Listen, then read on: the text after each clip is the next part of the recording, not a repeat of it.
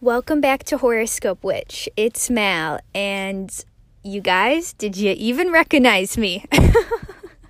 Did you even recognize this podcast when you clicked on it? I bet you didn't, because I have a new logo and I'm so excited about it and it's so cute. So first shout out, I have a couple of shout outs that I want to give before we get into the new moon. Happy new moon, by the way. But first shout out Libby. Libby is the artist who created my new logo, and it seriously makes me feel like a real podcaster now. Even though I am a real podcaster, I'm just like, I feel like I actually have like a legitimate podcast now. So thank you so much. Actually, Libby and I, we met through kind of a serendipitous way where I was just at the shop, and I think Libby was somewhere in the area, and she felt a call to Google she Googled like metaphysical shops in this area or tarot reader in this area, and she stumbled upon the shop that I work at. She walked right in. I didn't have an appointment at that time, so we got to do a reading together, and I just felt like it was the stars aligned for us, and I'm so happy that we got to collaborate, and I love the logo. So if you guys are looking for a fabulous artist who is extremely talented to design a custom logo for your business or whatever it may be, I will forever from going forth have all of Libby's information in the show notes. If you ever want to work with her, I highly recommend her. And also, if you just want to follow her on Instagram, because she's just a really cool artist, and it makes me feel cool that I get to read for an artist. And and then there's another thing. Last week was just like the peak of my career, I think. Got a new logo, and then my next shout out, I hope you don't mind me shouting you out, Miss Lauren from Alabama, but let me preface this, guys, with, so how do I put this? Basically, if you work with me over the internets, like you maybe you've bought a reading from me on Etsy, or have had an astrology reading with me, or whatever it may be, you found me from this podcast, right? Like that's the order of things. Like, you listen to this podcast, you vibe with me on some level, and then you may feel called to work with me online, right? So I know that all of my online clients are like from my podcast, so they know I'm a podcaster. Whereas if you work with me in person, actually, I'm pretty sure like 95% of the people that work with me in person, like, have no idea I have a podcast. Like, they just find me from walking into the shop. And some of those clients will then maybe follow me on Instagram, or like figure out that I have a podcast after the fact. But I've never had like someone come into the shop in person and be like, I found Mallory from Horoscope Witch, like, can I read with her? Yeah, I've never had that happen until last week.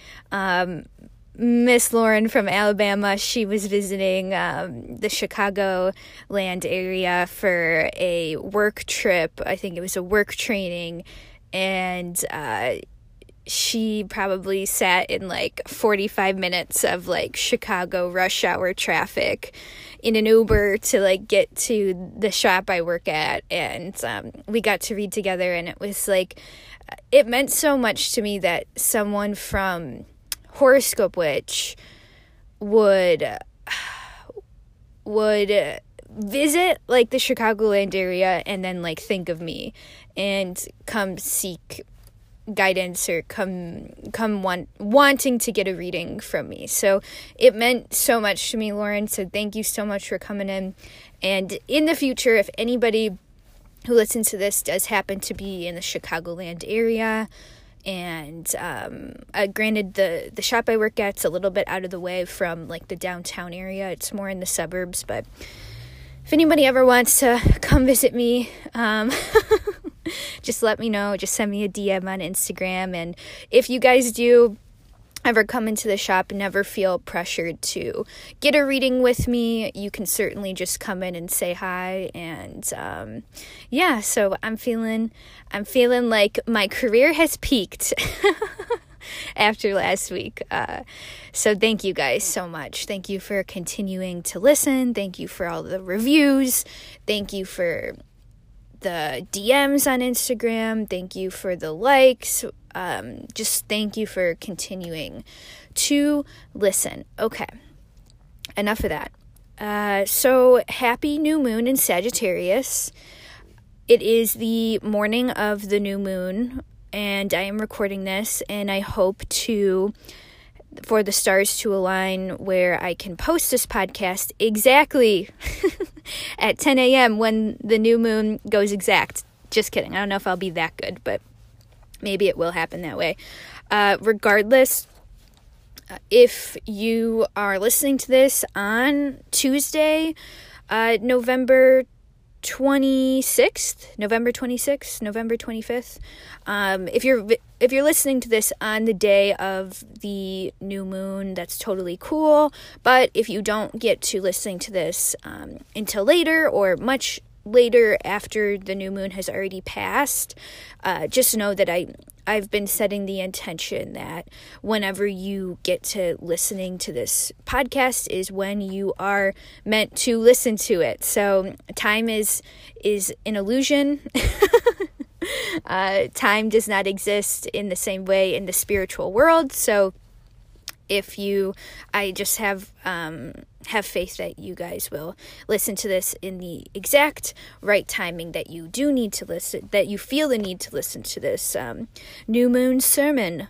So what are the logistics? What's the astrology of this new moon? So the sun and moon are going to be conjunct in Sagittarius at 4 degrees Sagittarius. So if you're wondering where this new moon is going to be landing in your personal natal chart, go ahead and pull that up. You can locate which house that this new moon is going to be taking place in if you find the part of your chart that's ruled by Sagittarius. Specifically, if you have any planets between, let's say, 0 and 7 degrees Sagittarius, this new moon will be conjuncting those planets, so you'll be feeling this more intensely. If you have any planets that are between 0 and 7 degrees Pisces or Sagittarius, this new moon will be squaring those planets. So you may be feeling this new moon in a little bit more of an intense way. It might be bringing up some internal conflicts depending on which planets this new moon is squaring. If you have any planets between 0 and 7 degrees Gemini, then this new moon will be opposing those planets. So you may be feeling some push and pull, some back and forth, some love and hate with this new moon. And then if you have any planets between 0 and 7 degrees Leo or Aries, this new moon will be trining those planets. So you may feel this is an especially good time, an especially optimistic time to use this new moon's energy to your advantage. And regardless of where this new moon is landing in your chart, I think that I have titled this new moon the Vision Board Moon. By the way, I don't think I've ever made a vision board in my life, and I find the practice of making a vision board maybe a little bit cheesy, but regardless, I've been kind of drawn to do it, and I'm like, could this really work? Like, I've never tried it, but I think I don't know. You guys tell me, have you ever made a vision board, and has it helped you actually manifest what you're trying to manifest? Regardless, I think this new moon, overall, the energy, it's a great time to manifest what's coming for 2020. It's a great time to write intentions. It's a great time to make a vision board. And really, when we think of the Sagittarius archetype, the Sagittarius archetype is about the long journey ahead. It's about the quest. So there's kind of a flavor to this new moon where it's sort of okay if we're setting very long-term intentions, if that makes sense. I don't think this is the kind of new moon where we're kind of like, all right, let's write down all the shit we got to get done by the end of the year. This is bada bing, bada boom. No, I'm not feeling that for this one. I feel like these are very long-term things that we're thinking about.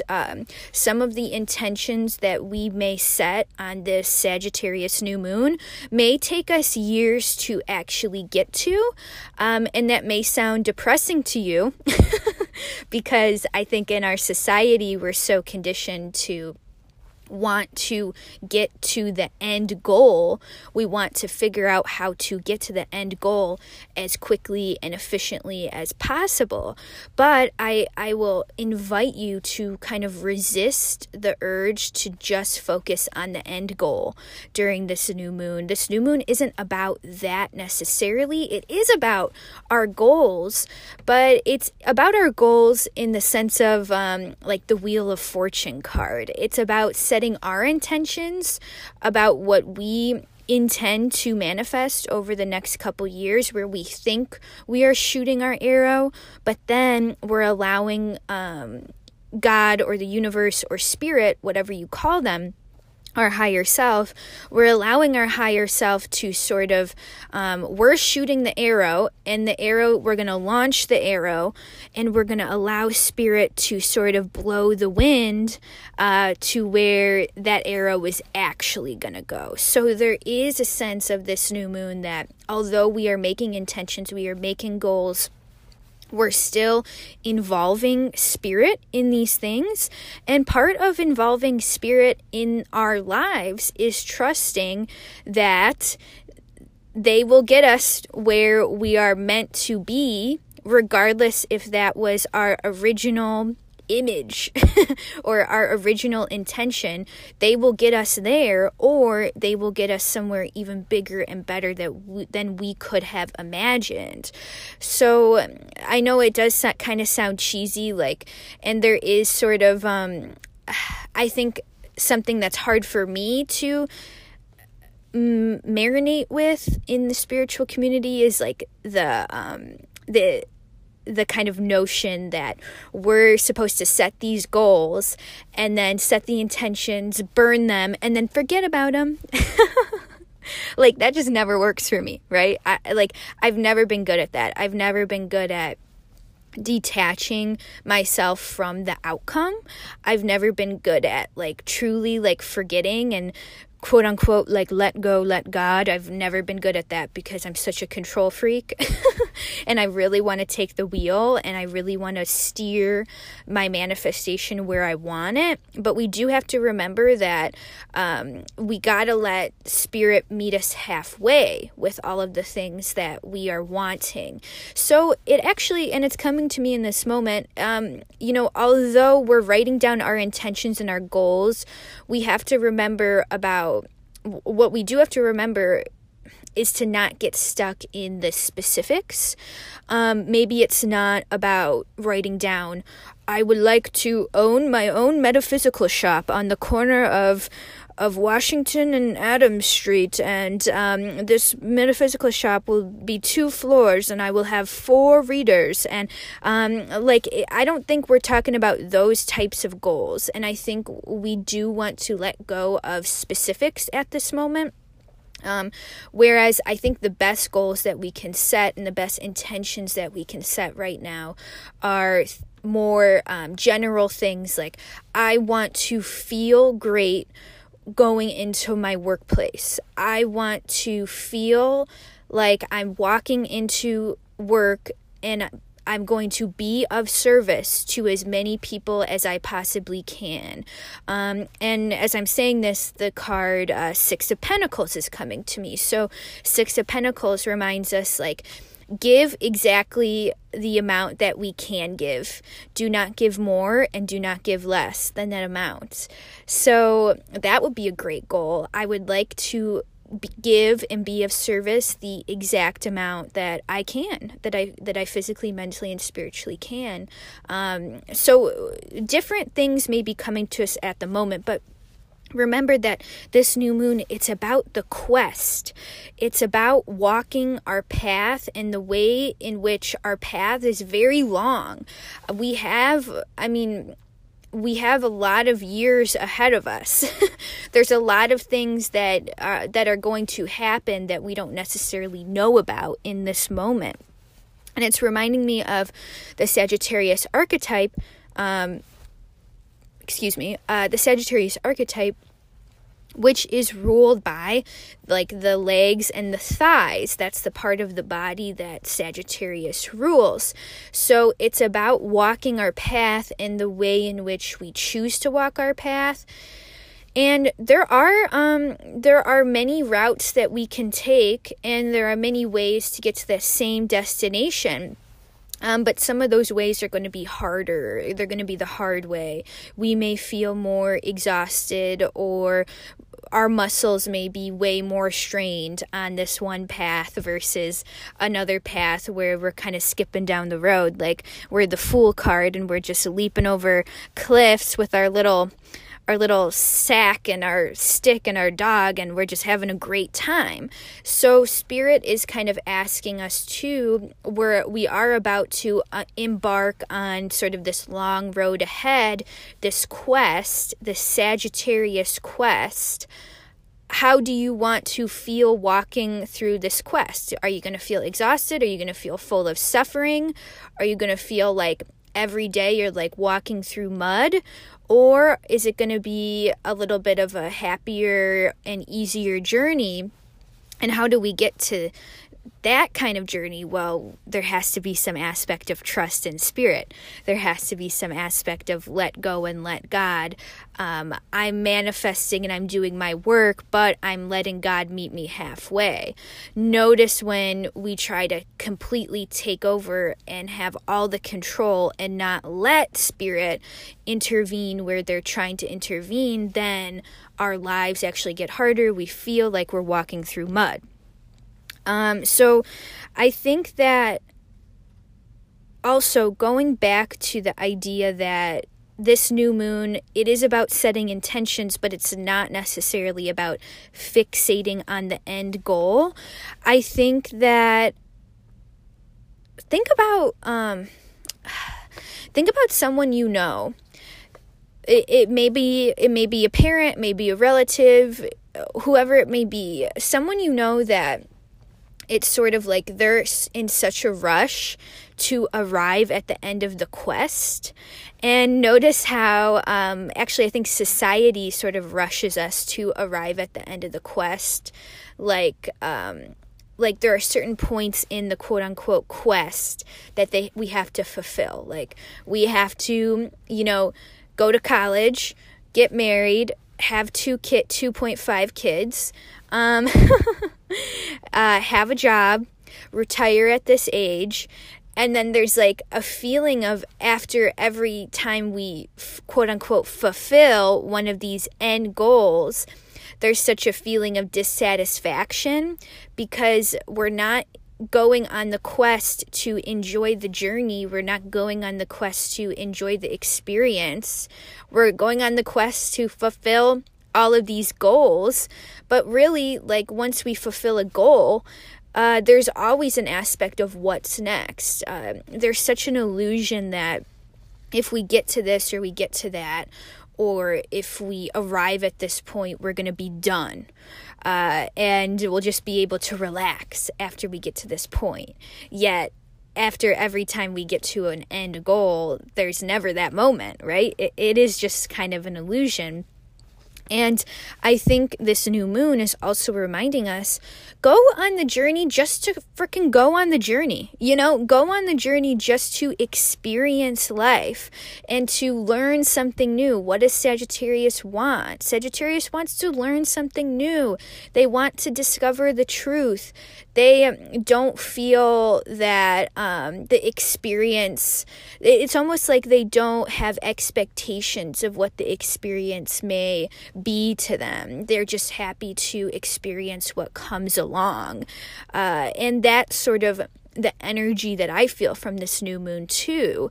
It is an intention setting kind of new moon, but it's unique in the sense of Spirit is not asking us to set these very specific end goal intentions. They're asking us to just kind of set the intention to again, go on the journey.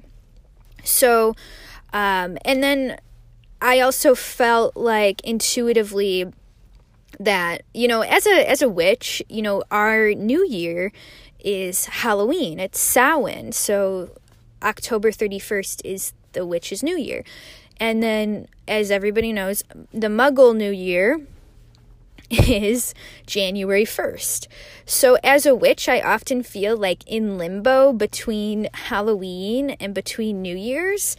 It's like this two-month period where I'm really marinating about what the next year is going to bring. And even though I like really do want Halloween to sort of be my version of the new year, for some reason, like, it just can't officially feel like it's the new year until January comes, you know? So I think these 2 months are reminding us that even though the Sagittarius new moon is today, there's really no rush to set these intentions. It's okay to marinate with these feelings. It's okay to think about what we're trying to bring in. It's okay to take our time. There's really no rush.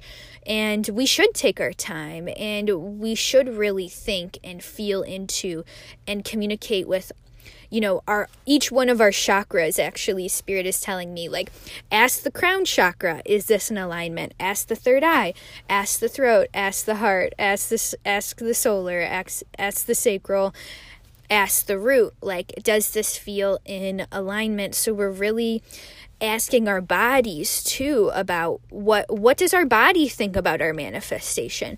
Our mind could be like, excellent, sounds great, let's do it.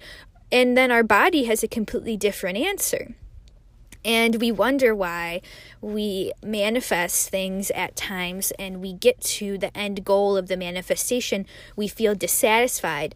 It might be because our mind and our body were not on board together. It probably was because our mind was very much on board with what we were trying to do, and thus we did it, but our body probably felt like, this isn't so good because this manifestation, there's just something that doesn't feel good to me.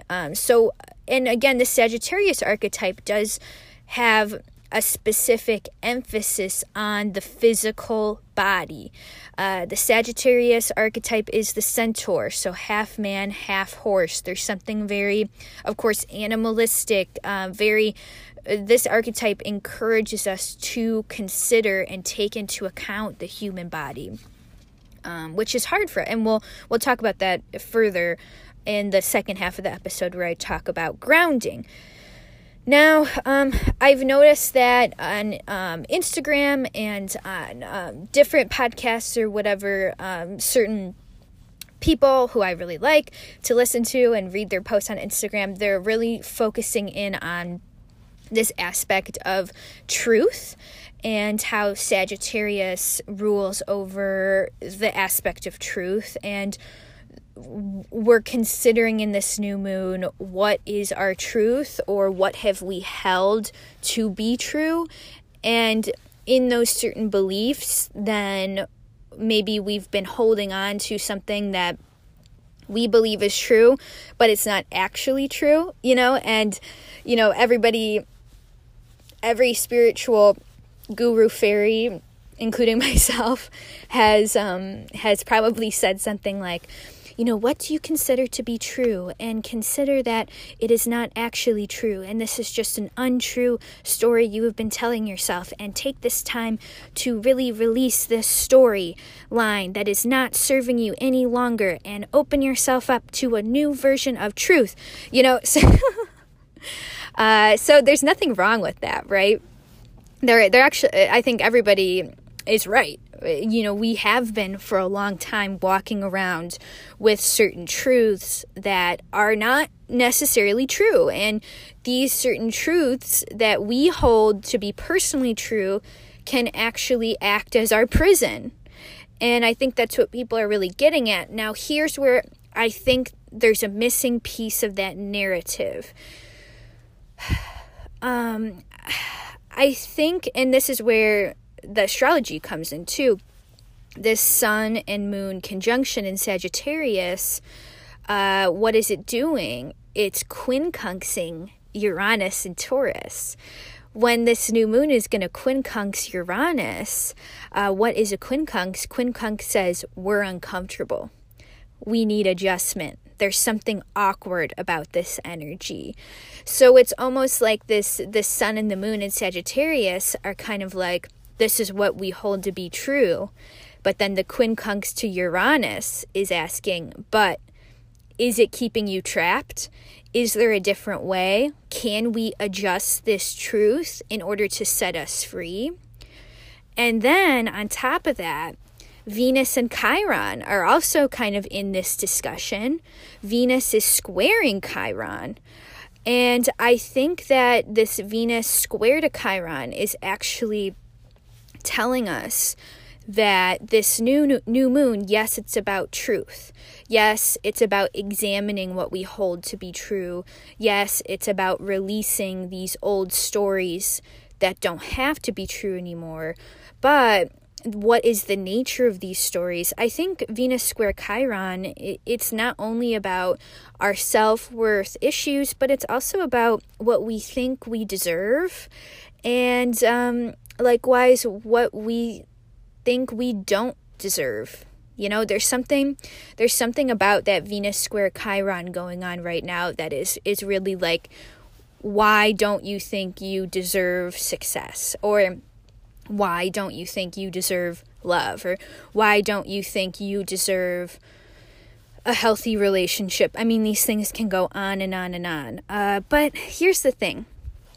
Here's where I find the narrative of figure out what truth you are holding to be true. Figure out why it's not true, and then just release it and burn it. Let me tell you why that doesn't work a lot of the times. You know, these truths, these, let's call them the untrue truths, to be even more confusing.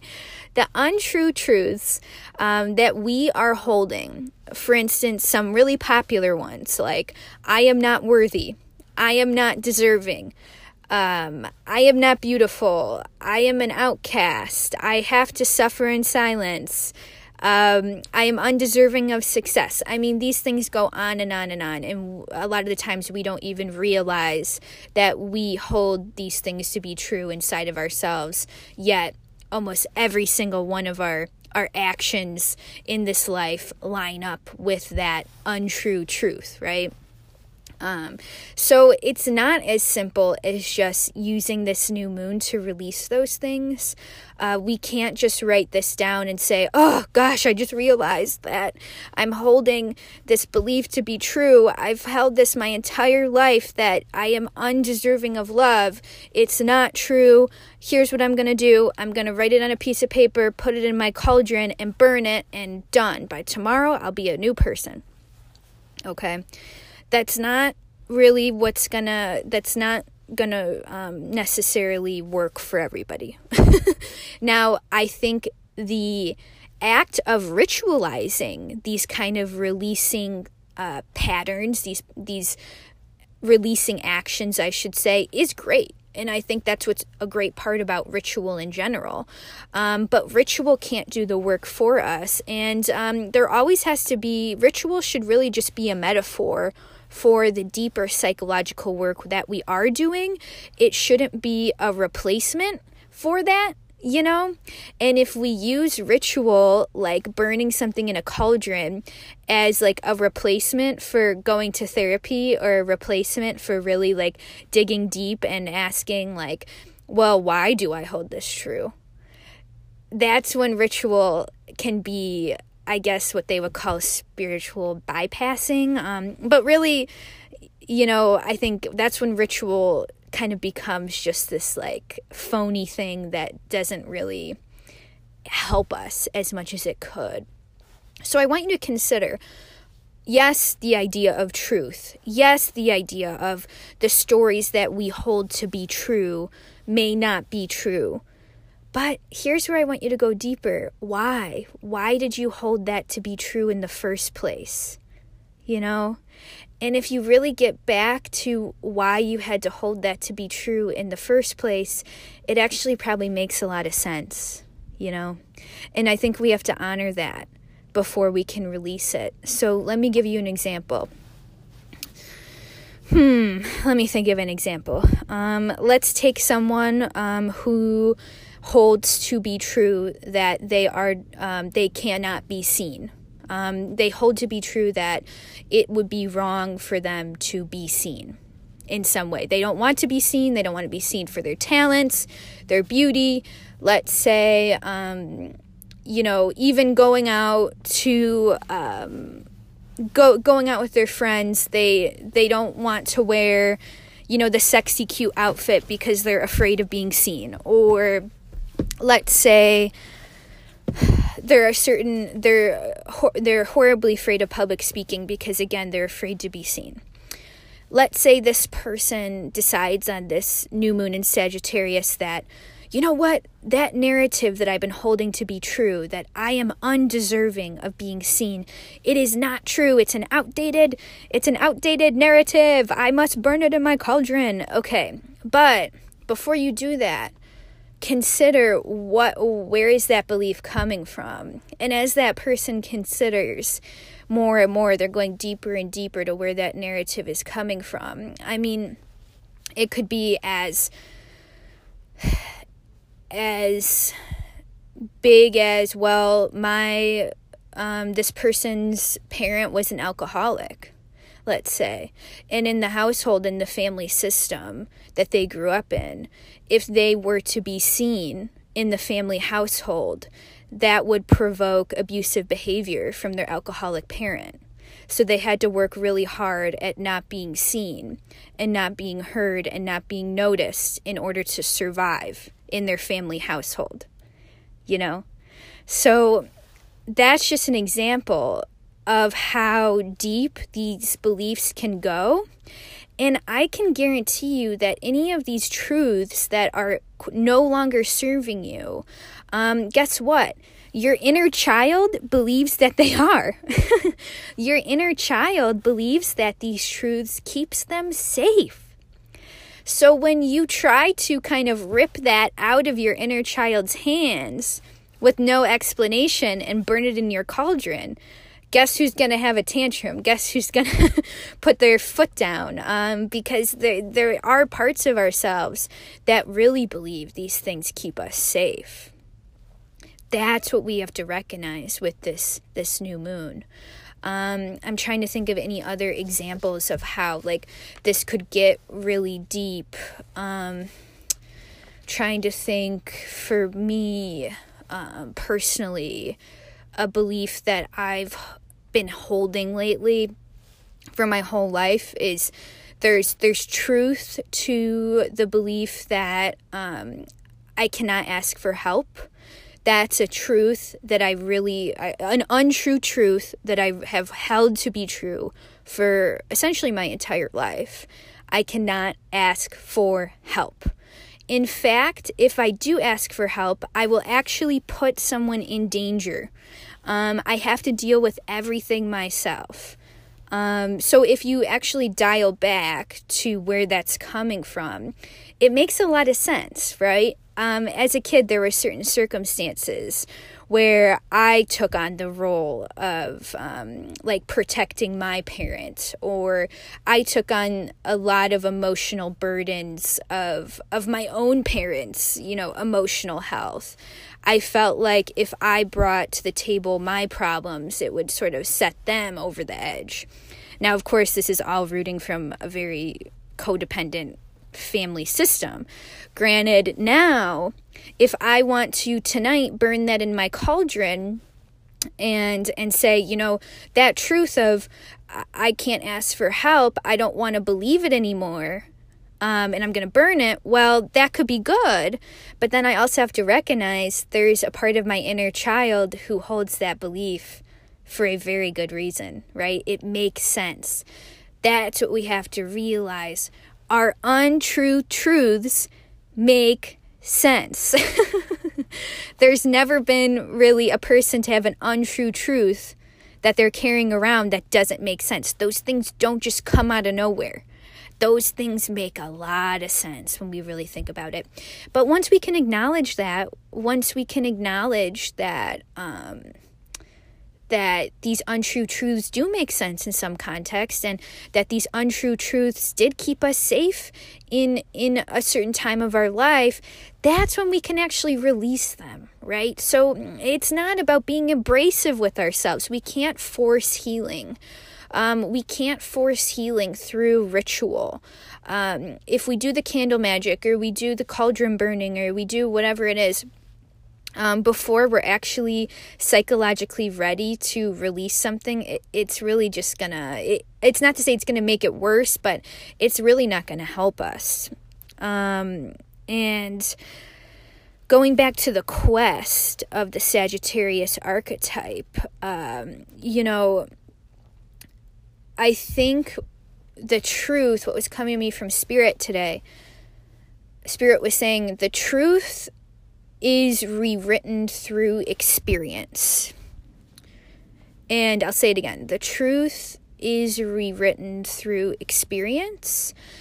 So maybe it's not so much about trying to get rid of that untrue truth. Maybe it's about just experiencing something else that sort of naturally proves that untrue truth to be wrong. And we get to see that it is okay to now adopt or believe a different thing, okay? So going back to that example, that girl who maybe grew up with alcoholic parents and holds the truth that she cannot be seen or heard or noticed because it will put her in danger. Maybe that same girl decides to face a fear and do some kind of stand-up comedy, let's say. So she's so scared, but she does her first novice stand-up comedy show, and it goes really well, and she lets herself be seen. And in that moment, she learns that there is a different truth, that it is okay to be seen, and being seen will not put her in danger in that context. And actually being seen will be very validating in that context. I think that's actually how we rewrite these things. It's really through experience. It's through the experience of facing our fears, not forcing ourselves into anything, but really the experience of slowly getting out of our comfort zone. That's how we, I think, rewrite the truth of our situations, okay? So what truth are you rewriting through experience? What quest are you wanting to go on? What are your long-term goals and visions that you see? Where do you see yourself in 10 years? Not like that, but what do you want to feel about yourself? Or what do you want to feel about your life in five or 10 years? Again, we're talking a lot about the long-term journey. And actually the 9th house, which is ruled by Sagittarius, I think traditionally, correct me if I'm wrong, but I think traditionally this house, it's called like the house of long journeys over water, which I find very serendipitous. Like in this new moon in Sagittarius, we are starting another quote-unquote long journey over water, although we may not actually be doing that. We're prepping for a long journey ahead, and really to focus on the destination would be a detriment to the journey, right? So we really just have to be willing to go on the journey and willing to experience new things at this time.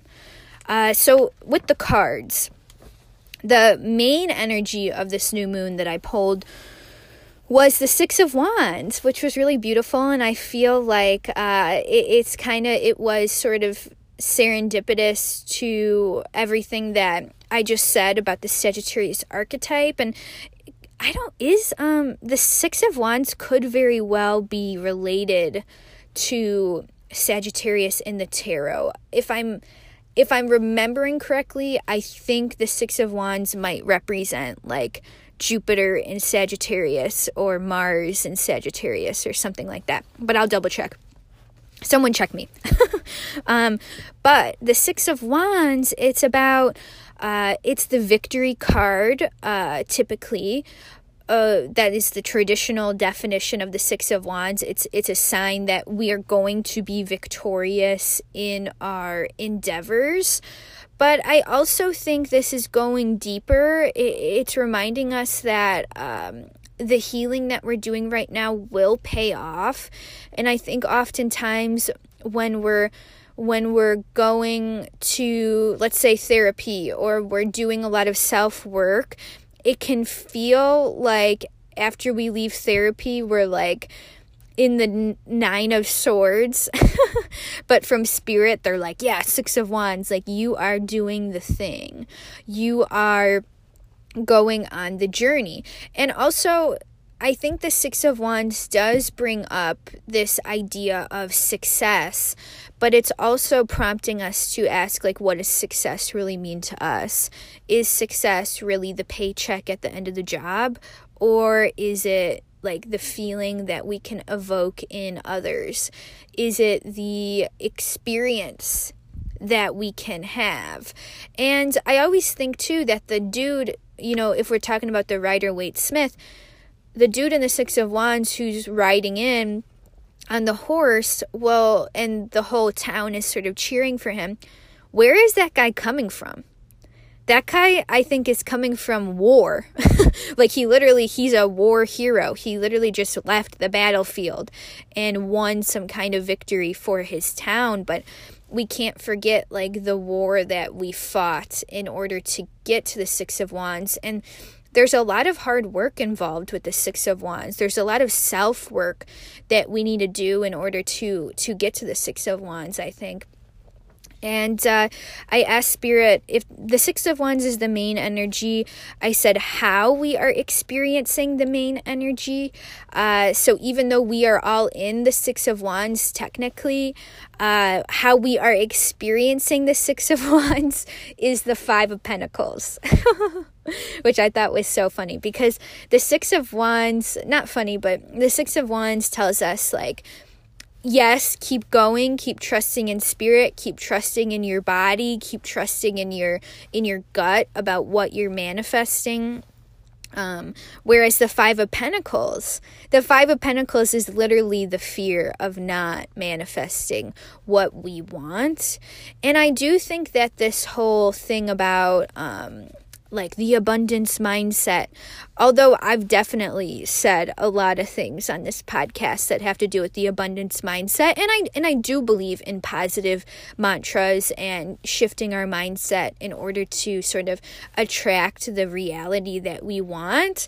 I think also that the other day I saw a YouTube video on my suggestions, and this, I don't know who it was, but it was like, it literally got like 40,000 views, and I was like, oh my God. And it was kind of this spiritual guru fairy, and I didn't watch the video, but the video was titled, How to Ignore Your Present Reality in Order to Manifest What You Want.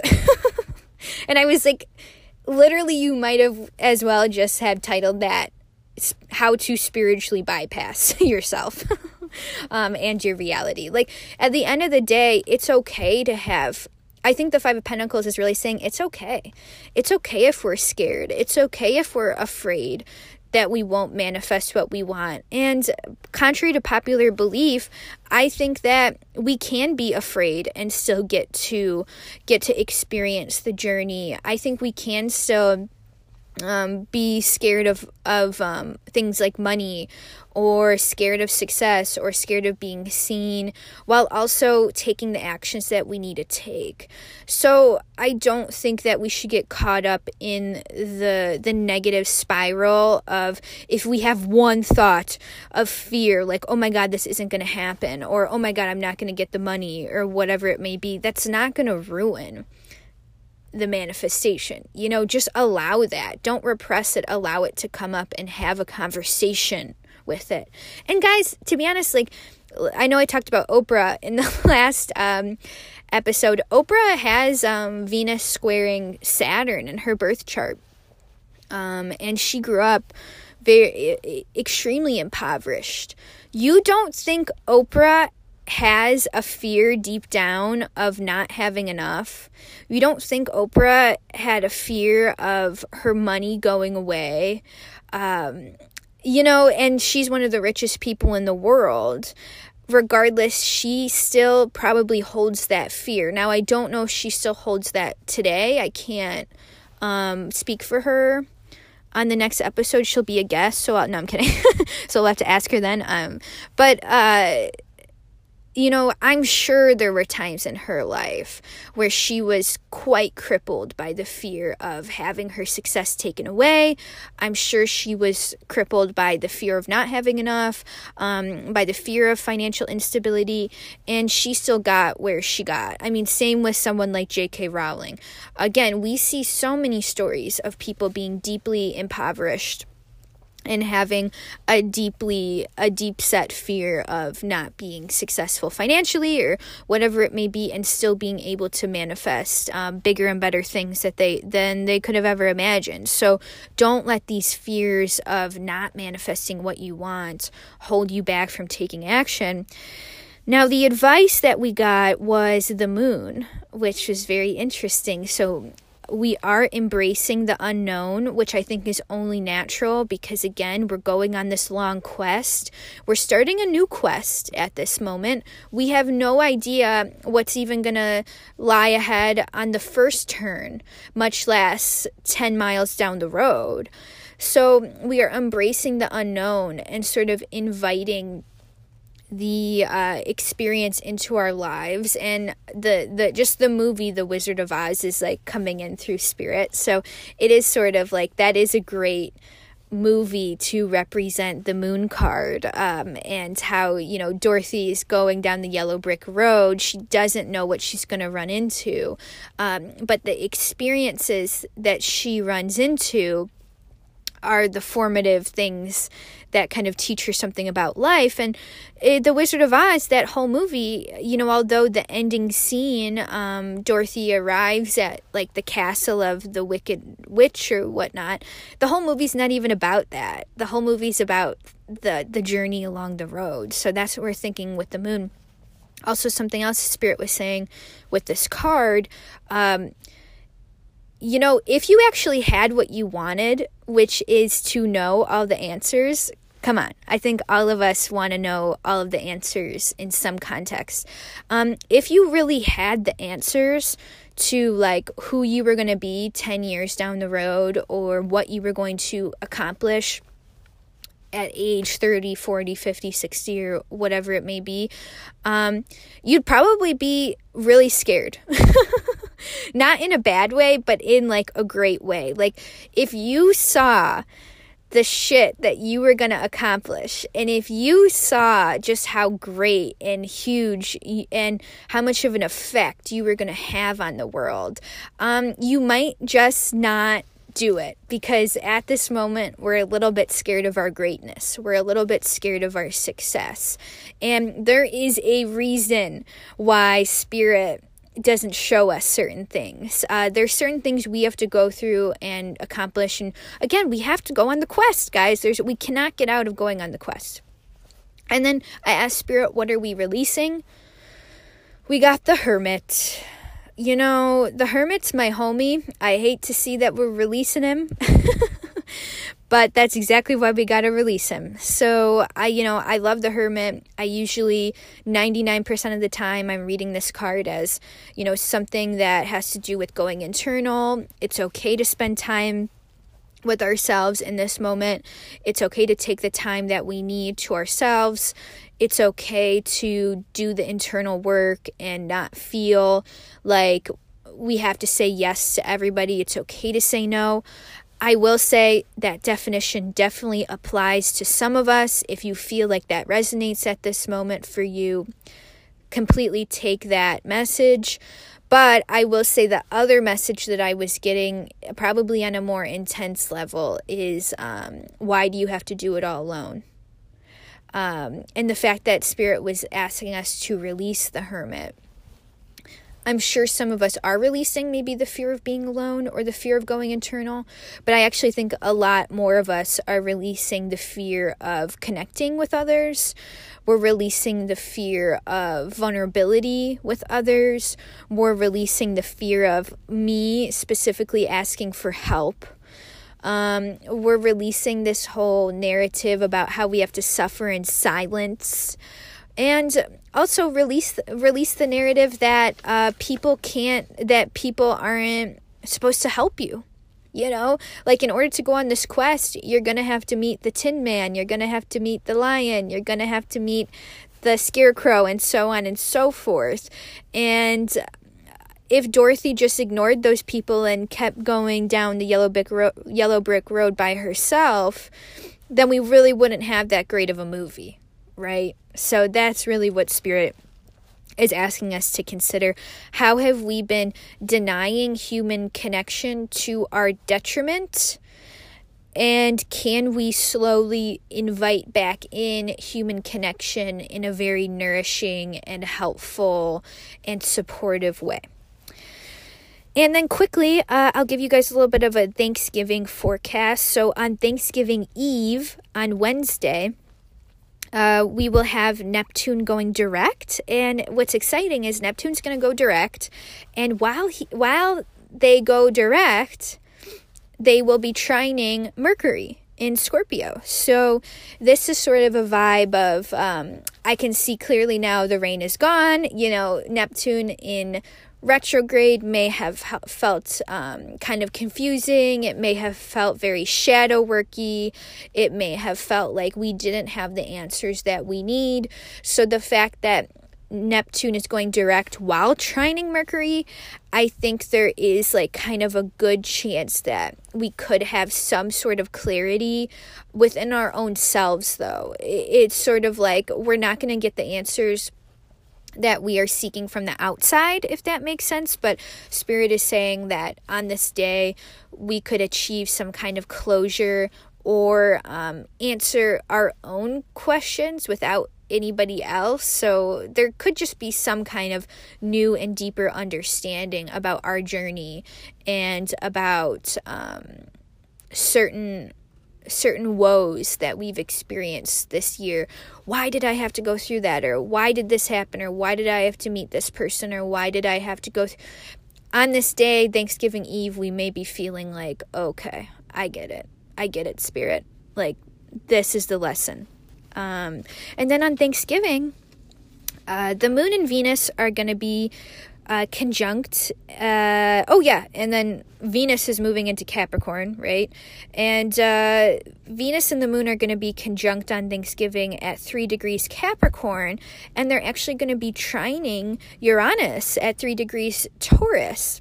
So in my notes, I said, when the Moon and Venus trine Uranus, I said this could be good for family misfits. I don't know, guys. I think Uranus is kind of like this misfit planet. He's the rebel with a cause. So, if you're like me and you kind of feel like the black sheep of the family, and there are some times when you enter family gatherings where you don't feel entirely comfortable. Actually, I think the sky is sort of on the misfit side.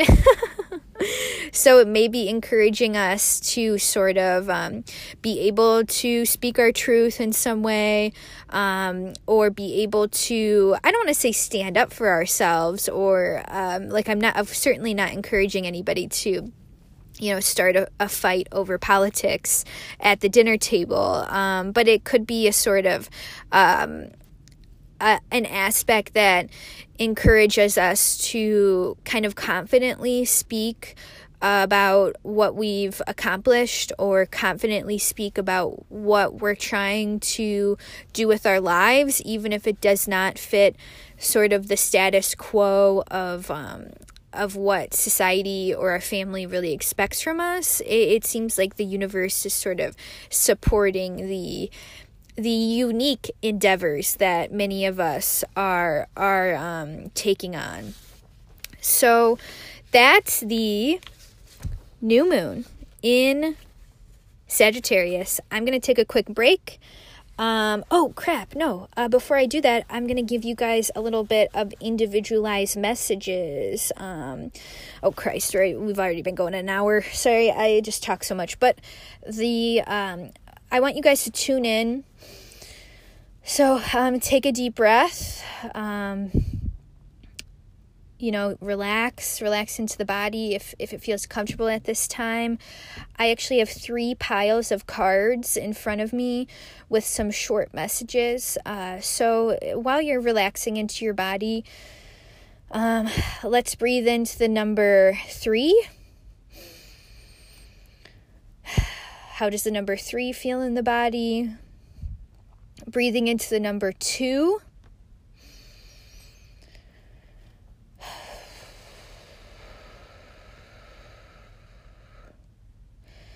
And then breathing into the number 1.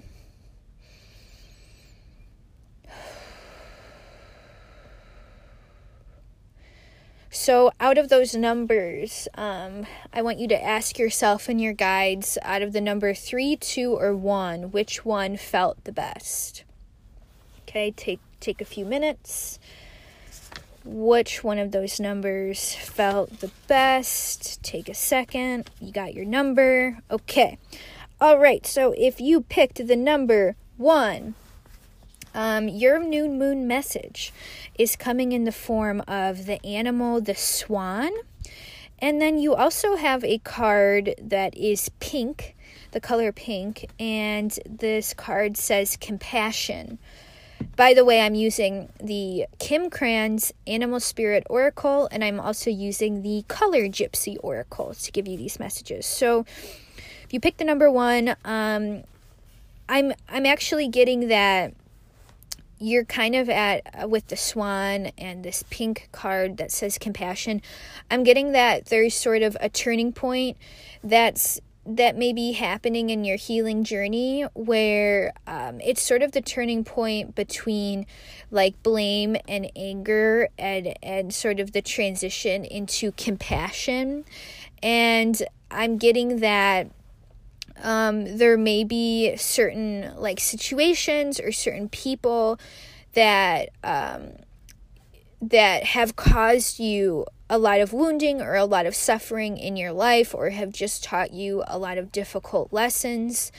And that in this kind of time, I think what you are approaching is sort of having compassion for yourself, having compassion for your anger, being able to feel your anger and kind of naming your anger or giving it sort of a just legitimizing how you feel. And I'm almost getting like once that kind of happens and you allow these kind of emotions to come to the surface, the next step, and it maybe won't happen right away. Maybe some of you are not even close to compassion, having compassion for those who have wounded you, versus maybe some of us who have picked number 1 are ready, or finding ourselves having a greater understanding of those who have hurt us and why they have hurt us. And it's kind of like that cheesy phrase, like you can only give the love that you know.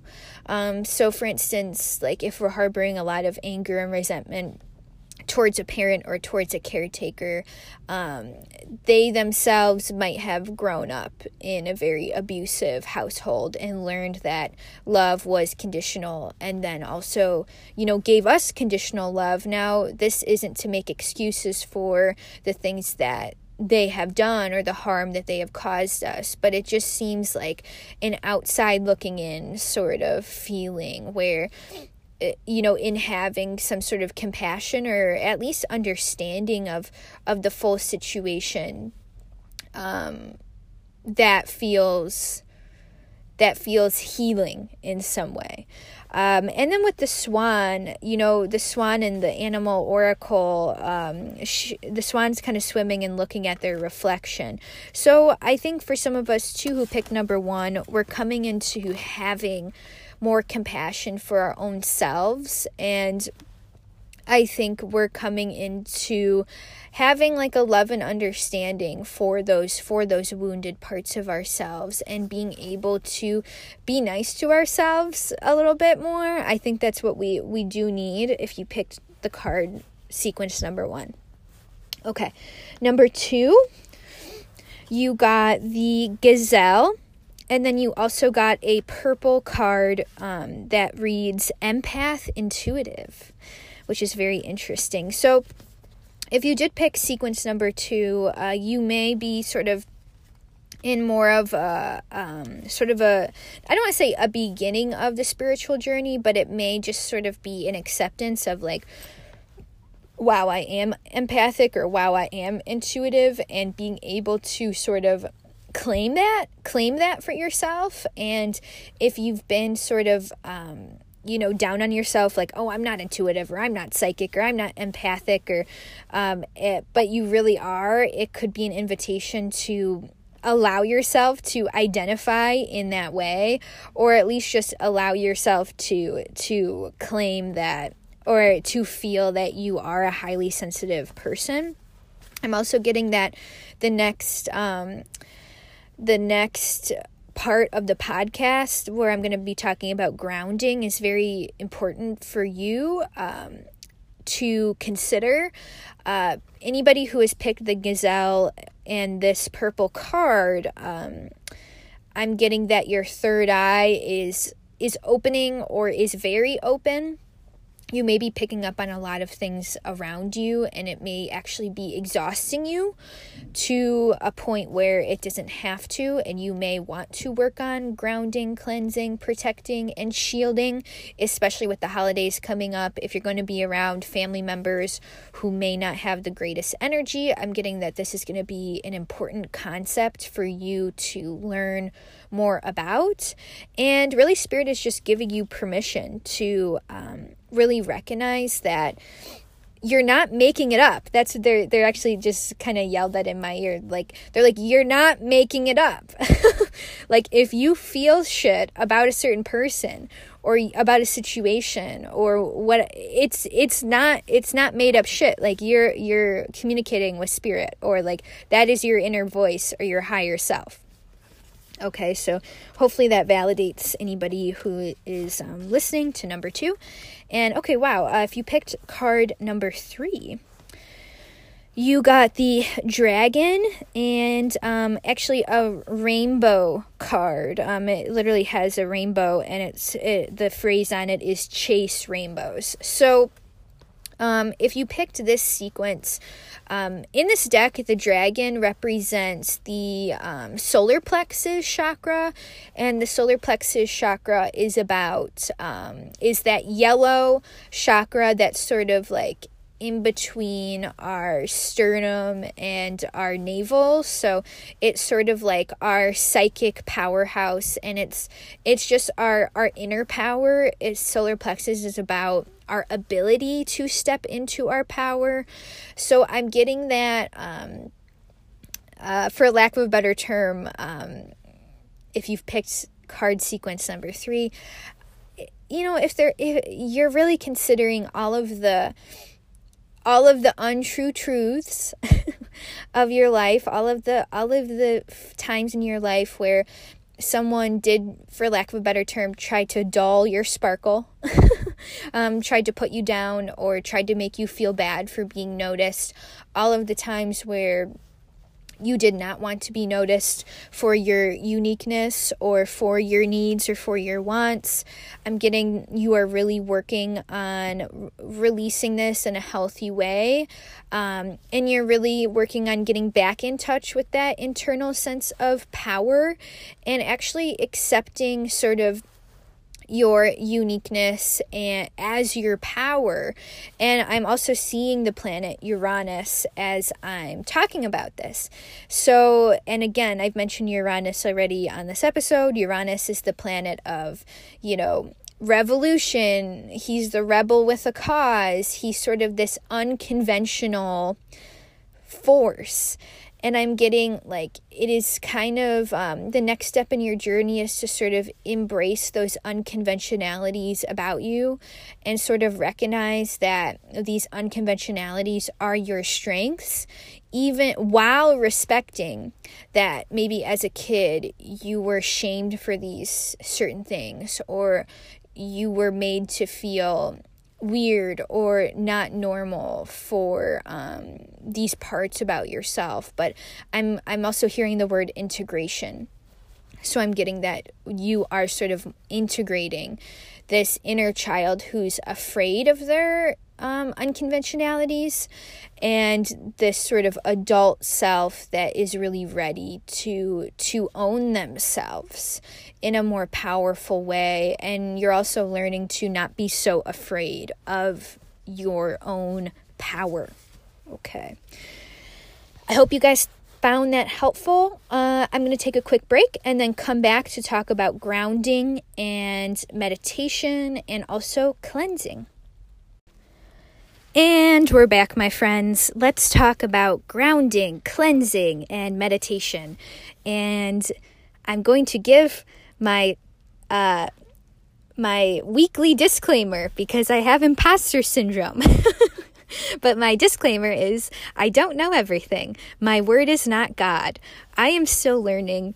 I am constantly asking other psychic practitioners how they ground and cleanse, and I'm constantly learning new things. So please do not take any of my advice as set in stone. Take what resonates, leave the rest. And yeah,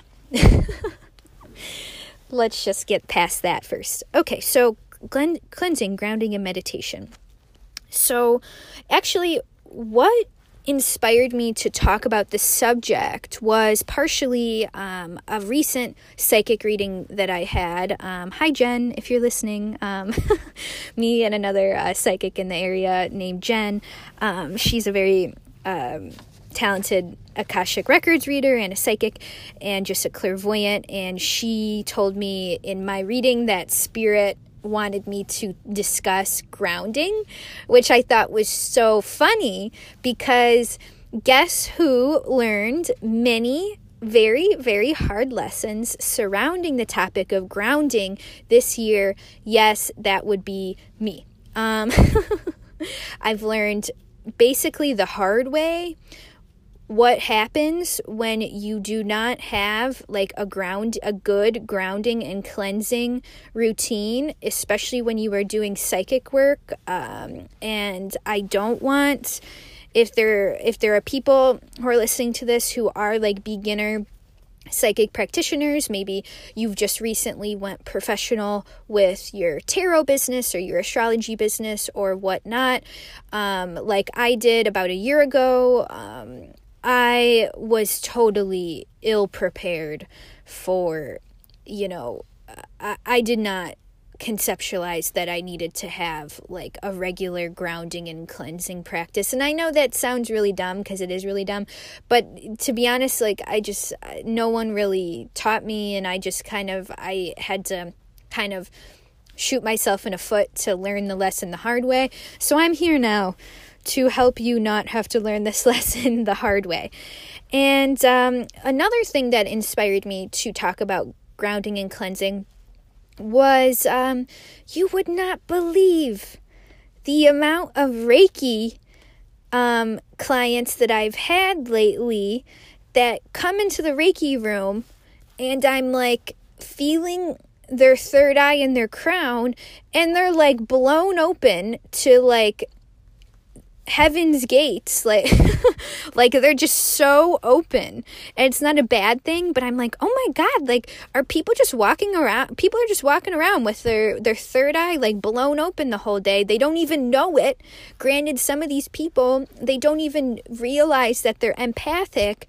They're coming, they're getting a first time Reiki appointment, and I sit down and I tell them, you know, you're empathic, right? You know, you're walking around with your third eye blown open, all the time. And, you know, we don't have to go through life like this, because when we are empathic, when we are highly sensitive, when we are psychic, whatever we identify as, if we are, and when we are people, there are times when, you know, we're ungrounded and we don't even know it. I think part of the reason I learned this really hard lesson about what happens when you continuously become ungrounded, for a really long period of time, aka my whole life, you know, it's doesn't have to be that way. And we wonder, you know, I'm scratching my head, like wondering, like, why am I anxious all the time? Why do I have so much panic? Why am I like jumping at loud noises? Why, why am I literally feeling the lady's anger in Costco next to me? She's like yelling at her husband. I'm like feeling her anger in my body. And I'm like, why? It's because a lot of us are ungrounded. We're ungrounded. So what actually is grounding? Maybe some of us are familiar with this concept. Maybe you are not. But my own definition of grounding is, it's our ability to connect ourselves and make ourselves one with the Earth's energy. And it's our ability to feel our bodies fully. And it's also, grounding is the ability to use the Earth's energy to sort of regenerate negative energy into positive energy. And many psychics, many intuitives will say that grounding has a lot to do with the root chakra, which I agree with. Our root chakra, which is the red chakra, that sort of exists in our pelvic area, our perineum. That is our connection to the earth. And no surprise, a lot of intuitives or psychics or just empaths, their root chakras are oftentimes a little bit blocked, and it's because we're not connecting to the human body, and we're not necessarily, you know, grounding and connecting to the earth enough as we should be. And also, the other chakras that I think are related to grounding, I often feel on people, I should get a book about the minor chakras, but just intuitively I feel there's a minor chakra at the bottoms of our feet. So I think that chakra also has a lot to do with grounding. And so let me ask though, everybody, like, why do we need to ground, or why are empaths and intuitives and highly sensitive people, why are we so ungrounded naturally? Well, I think it does partially relate back to our trauma. And I think that, you know, empaths, highly sensitive people, intuitive psychics, I've really never met one of us without trauma, you know. And I think at some point in our trauma, we learned that it was safest to sort of leave our bodies. And, you know, I think when we leave our bodies, or the times when we started to develop our empathic skills as children, you know, why did we have to develop that superpower? Well, you know, I think that a toxic family system, or any kind of abusive family system, or just any kind of unhealthy family system. It could be as major or as minor as you need, as you want it to be. That is sort of the breeding ground for empaths.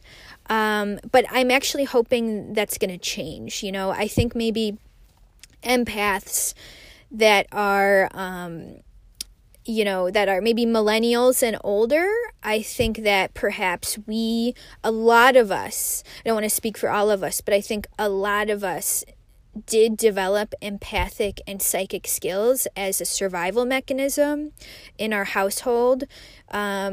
Is sort of like we needed to be able to tune in.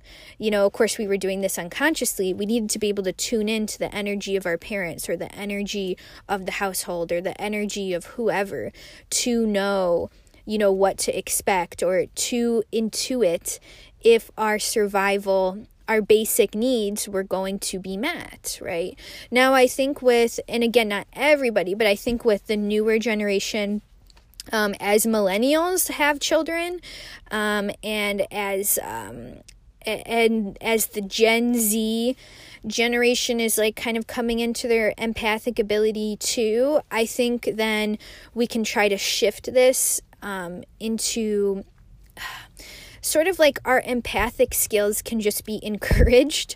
They don't have to be like a byproduct of trauma. It could just be that you are an empath and you have children and you recognize that they are empathic and as well, and you encourage them to develop those skills. You know, like I don't think being an empath has to be a byproduct of trauma, but I think it often is. And I think often a lot of empaths, highly sensitive people, why are we like that? Well, we learned to leave our bodies, and we learned that it was very safe to leave our bodies, or leaving our bodies would make us safe. And what do we do? What do we do in psychic readings, in intuitive readings? I mean, we are kind of tapping into that same energy. It's not that we are leaving our bodies, but we're opening the crown, we're opening the third eye. That makes us open to divine source, to spirit.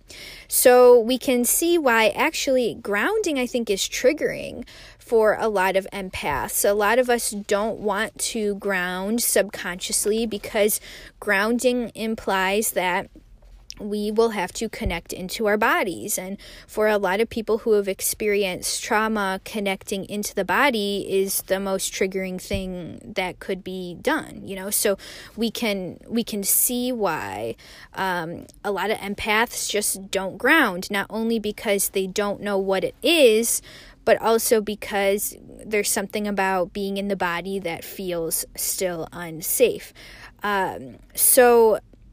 And I think that's why some of us are resistant, including me. Some of us are resistant to grounding. Even if we don't know, we're resistant to grounding, right?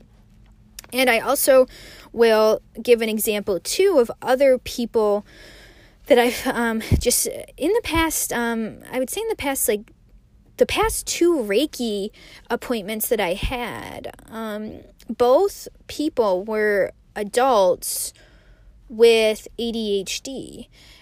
And I felt like that was very interesting because they were so open and very ungrounded. And I felt that intuitively with, I think, a lot of people with any sort of learning disability or any sort of special need. I think those people are also very empathic, very, very highly sensitive, because again, they had to also develop this superpower.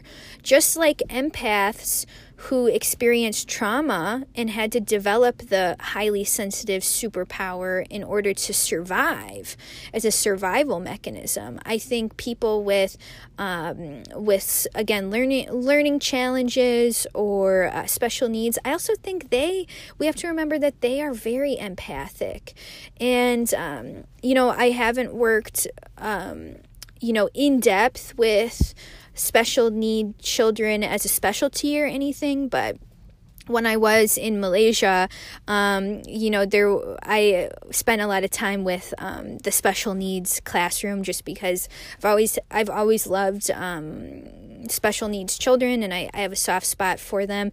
And why is that? It's probably because I'm empathic. I subconsciously feel like they're empathic, and especially with special needs children that can't communicate themselves in a traditional way.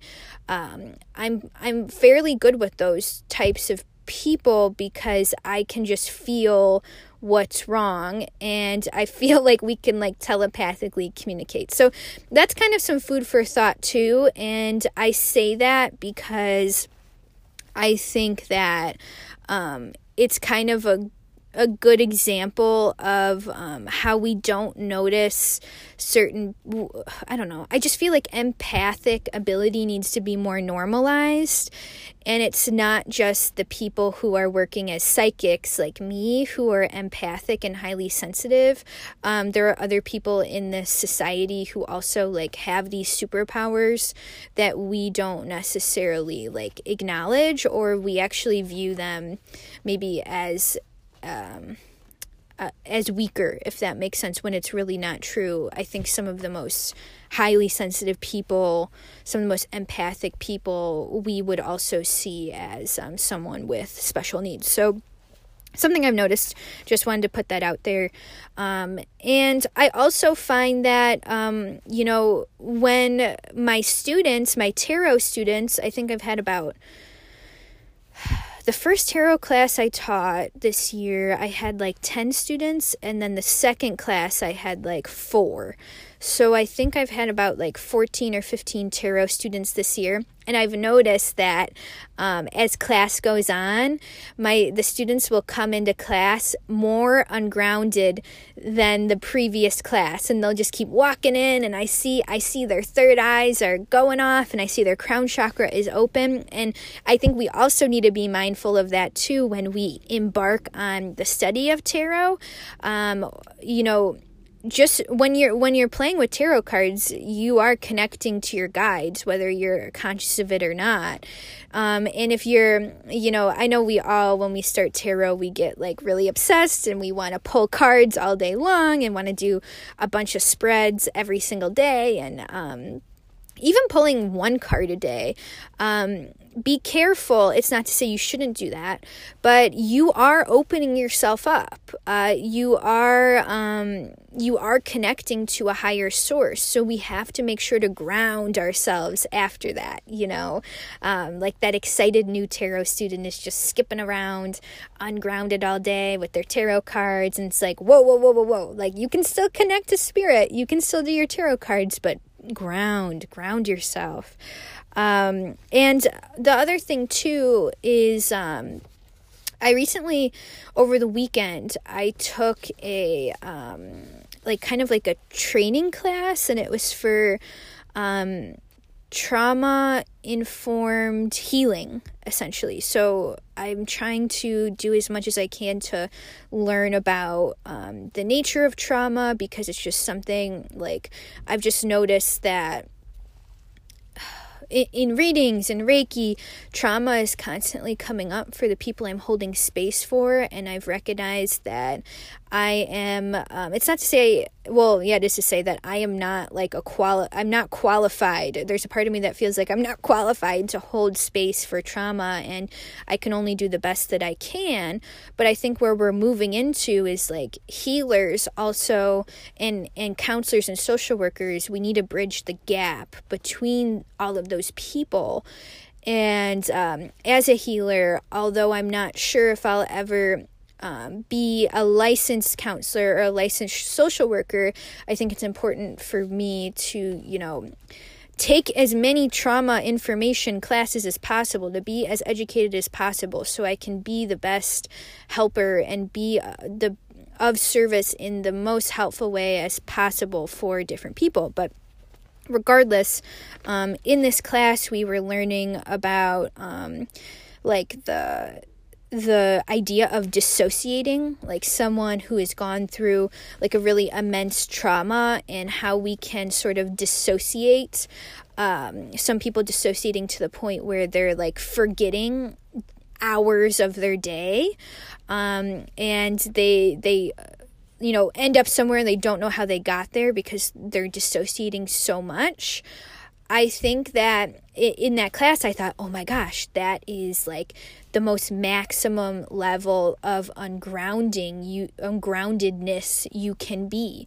If someone with trauma is dissociating to a point of memory loss, yes, I think that relates to being ungrounded, because again, being ungrounded, you know, it subconsciously goes back to being afraid to be in the body. So there are some traumas that we can experience that make us so afraid to be in the body that we completely dissociate, we completely unground ourselves. And I think that's like the one end of the spectrum. The other end of the spectrum, which is probably most of us, what we're experiencing at times on a day-to-day basis when we are subconsciously ungrounded. Some of us will experience like things like daydreaming or spacing out, like chronic forgetfulness, anxiety or panic, or feeling like you are a sponge to other people's emotions. And at work, we actually call being ungrounded floaty. So you just feel a little bit floaty. Like if you, there's been a couple readings where, especially in mediumship readings, if I ever, you know, if I'm talking to someone who has passed on, there are often times where I will forget to completely ground myself after that reading, and I will literally walk out of the reading room and I will knock over like 50 million things and like trip and not be connected to my legs. And that's not necessarily good, right? Like that's a sign that like I need to ground more after a reading. And there's also, I think I understood, I think when I first started out reading for people, I kind of understood that a reading, you should be ungrounded, like, in a way, and I don't think that's necessarily true either. I think that there's sort of a balance we have to maintain. And if one of you asked me a question about grounding, which I will answer as we go on, that pertains to being grounded while doing a psychic reading. So what I've been working on as a psychic reader is staying grounded in the reading while still having that crown chakra open, but also having my feet grounded into the earth, and that's also allowed me to feel a lot better after a reading and not feel so floaty. And another symptom of being ungrounded is being easily frightened by noise, or being highly sensitive to noise, light, scent, or your environment, you know, etc. So I think that actually the spiritual community, we put a lot of emphasis on like shielding and protecting ourselves, but we don't put enough emphasis on grounding. And I think there's sort of like an idea that we're so empathic and we're so open and we're so connected all the time that we need to shield ourselves. So it's almost like we're walking around like with this like booming light from the top of our heads, like connecting all the time, but then we have this like bubble of black tourmaline, or like this bubble of a metal shield around us. That, guys, that seems like a lot of fucking work. That seems like exhausting to do that all day, to be connected and then to be blocking yourself at the same time. That just doesn't make sense to me. And I think that's why, like, I'm questioning, like, what it is really to shield and protect yourself. And I'm not saying we shouldn't shield and protect ourselves, but for me, it makes a lot of more sense. And it feels a lot less exhausting to just learn how to ground ourselves properly so we're not walking around like a sponge all day, you know? Like, I kind of gave the example of when I was in Costco recently. Again, I'm still working on this. There are times when I just like unconsciously start to unground. So I think I started to do this in Costco, and it got to a point where I was waiting in line. The woman behind me was yelling at her husband, and I felt her anger. I was a sponge to her anger, and I took her anger into my energetic space. And this was, again, all unconscious. That is not our job as an empath, okay? We're not here to, and there was no reason why I should have done that, you know, or why that should have happened, like, or there was no reason, like, it's not like I was gonna Teresa Caputo her in the line and be like, yo, by the way, like, you know, I wasn't reading for her, I wasn't consciously trying to be open to anything, and I still was a sponge to her energy. So if you're walking around, I think, and feeling the sponge effect all day long, and you're mixing up your own anxiety with other people's anxiety, I want you to know there's another way.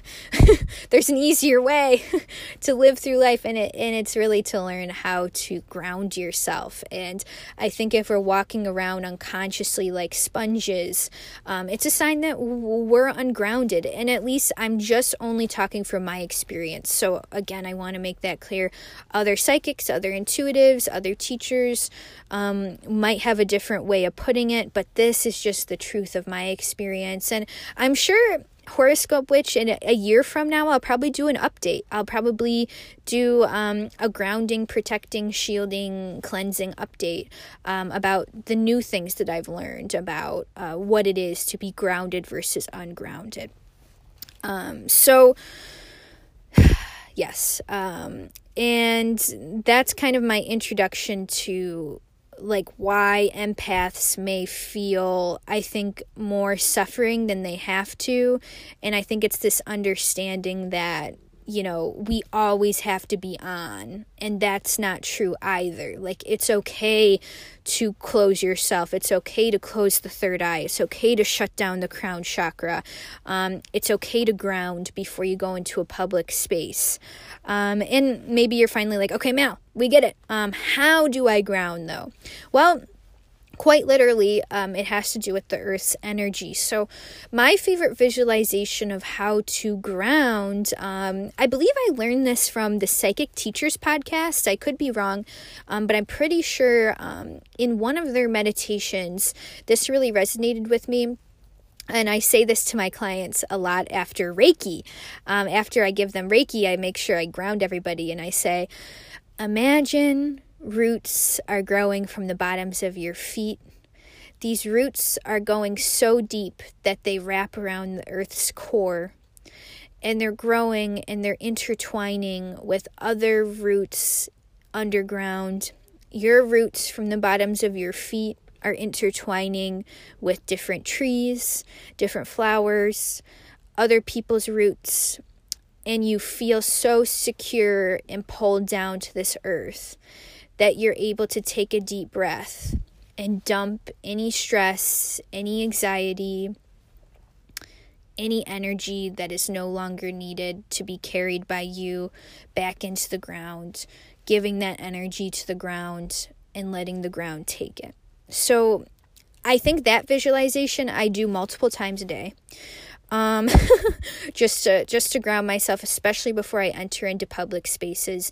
It kind of helps me shift from being a sponge to just being in my body, which helps me not be a sponge to others. I think grounding breath and breath work can be very grounding. centering into the breath. Movement, like walking, dancing, doing yoga can be ways that we ground. Spending time in nature, that's a big one for me. That's such a big one for me. I try to spend time in nature at least once a day to once every other day, to just let the earth cleanse me, right? The earth and spending time in nature is a better cleanser than anything else. Also, checking in with your body. This is a big one, but if you're finding yourself being a sponge all day long and it's exhausting, you might want to set a timer on your phone every couple hours, so that way when you're at work or whatnot and the timer goes off, it's a reminder that, okay, gotta take a few deep breaths. I'm gonna feel into my toes. I'm gonna feel into my fingertips. I'm gonna feel into my body. I'm gonna make sure I'm in my body. I'm gonna make sure I'm connected to the earth. Sometimes we literally need to remind ourselves to ground, because again, with empaths, it's so natural to be ungrounded, I think. Eating and drinking water, eating good foods, drinking water is very grounding. Having sex can be a grounding activity. Singing really loudly in the car, that can also be very grounding. And also carrying grounding crystals. Some of my favorites are like red jasper, black tourmaline. Anything black or red, crystal wise, is extremely grounding. And just having that in your pocket all day to sort of help harness that energy down. And any black or red crystal is also protective as well. And Miss Heather, my friend Miss Heather, she replied to my Instagram question. And she said, she gave us a few tips too. She said she loves rose water to sort of anoint the third eye, to remove any blocked energy. That's a good way for her to cleanse her energy. And as for grounding, she said, sea salt rubbed on the bottoms of the feet and at every chakra point really helps her. And also walking barefoot and jumping into the ocean. So Heather's lucky, she lives in Hawaii. So she can jump into the ocean. If we live near an ocean, that's a great way to ground and cleanse ourselves as well. But again, walking barefoot or just being barefoot is very grounding. And for those of us who don't live in Hawaii, Heather, yes, I'm very jealous that Heather lives in Hawaii. For those of us who don't live in Hawaii, one of my work friends, hi Annie, she said that recently she kind of like collected a bucket of like different leaves and sticks and stones and feathers that she found outside, and she literally brought them into the house and will like set her bare feet on these things. And I thought that was like a genius idea, especially if you live somewhere where it's about to get really cold, like negative 30 degrees, and it's about to start snowing, and it's really hard to go outside and bare feet when it's negative 30 degrees and snowing. So that's just an idea for some of you guys, maybe collecting certain things from the earth that you can bring into the house and sort of act as sort of a grounding practice. Also making a crystal grid for grounding with your black and red stones whenever you're feeling particularly checked out of your body. You can go to this crystal grid and kind of meditate by it. That could also be a really good idea. And then kind of moving on to cleansing. What is cleansing? Cleansing is the idea that we are sort of, again, removing any negative energies or just junk that's not ours. It doesn't even need to be branded as negative. It's just junk that we collect energetically all day long. How do we get rid of it? Well, we kind of have to develop a regular cleansing ritual. I would say if you are a healer or a practitioner, I would say, and this is a mistake that I made, I, for some reason, after like really heavy readings, I would cleanse myself. But if I felt really good and like like it was sort of a little bit more of like an upbeat, happy reading, like, woohoo, go on your path, you're on the right path. And I felt like, you know, really pumped up after the reading. I like wouldn't cleanse, and I don't know why. I think it was just because I felt like, oh, like if it didn't feel heavy, I don't need a cleanse, which isn't necessarily the case. So I just wanted to put it out there if there's any readers or practitioners out there who are doing readings. I would advise cleansing regardless of the reading, regardless of the topic of the reading, whether you feel happy or whether you feel like the reading was a heavier subject, cleanse regardless. And I think readers or healers should cleanse probably pretty much every day, especially if you've worked with other people that day or held space for other people that day. If you are just just a kind of an empath who just someone who feels very empathic or highly sensitive, I would say use your intuition. You may need to cleanse every day. You may need to do some kind of cleansing ritual every day. It might be once a week you take a cleansing bath. Follow your intuition. And it also depends on what our line of work is. I would say if we are holding space for a lot of people, working with a lot of people, talking with a lot of people on a daily basis, we may need to cleanse more as empaths versus if you are an empath and let's say you work from home and you primarily...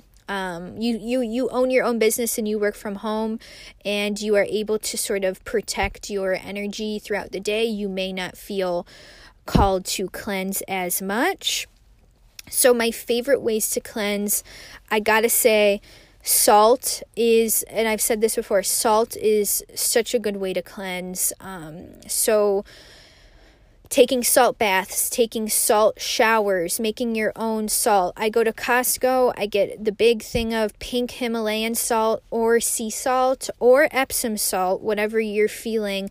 I kind of dump it into like a little like cup, and then I put different essential oils that I feel called to, like lavender or lemon. I might put a few splashes of Florida water, which is a sort of cleansing holy water for witches. So if you have a metaphysical shop near you, I find Florida water to be very good cleansing mechanism.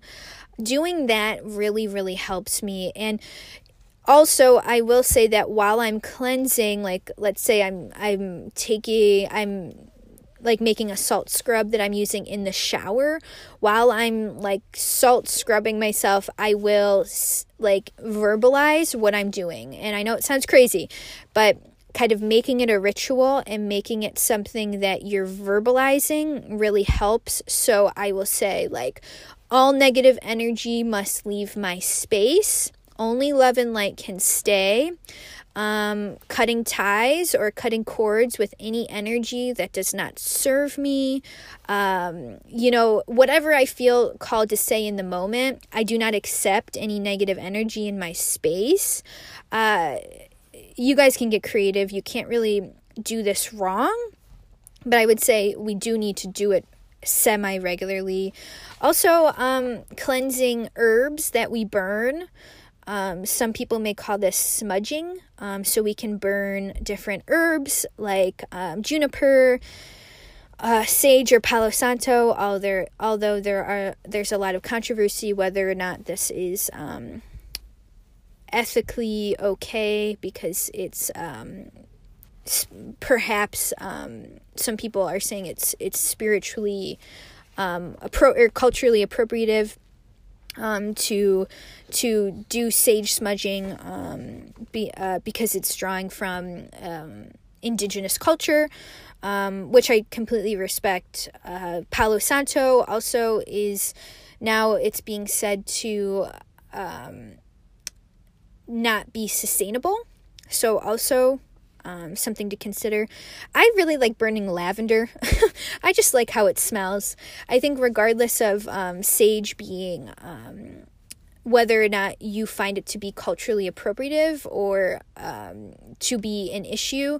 I don't like the smell of sage. I really don't. So I much prefer lavender. Or cedar is really good to use as kind of a smoke to sort of cleanse space and cleanse your own body. I also find that the crystal selenite is awesome for cleansing. So I think if you're interested in crystals, owning a selenite wand specifically can be really good for sort of running over your body and kind of cutting any sort of energetic cords or bypassing any negative energy that may be in your aura.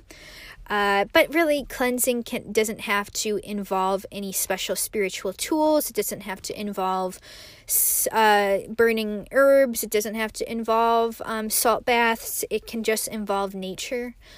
It can just involve spending time in nature.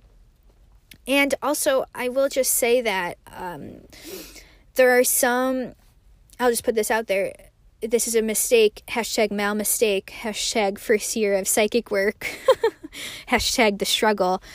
There were times where I have read for some people and I have felt triggered by the reading, and I did not understand why I could not cleanse away the feeling of the reading. And, there was one reading in particular, by the way, this is not, I guarantee this is not anybody who's listening to this. So please, if you've worked with me, don't think this is you, because I just guarantee it's not you.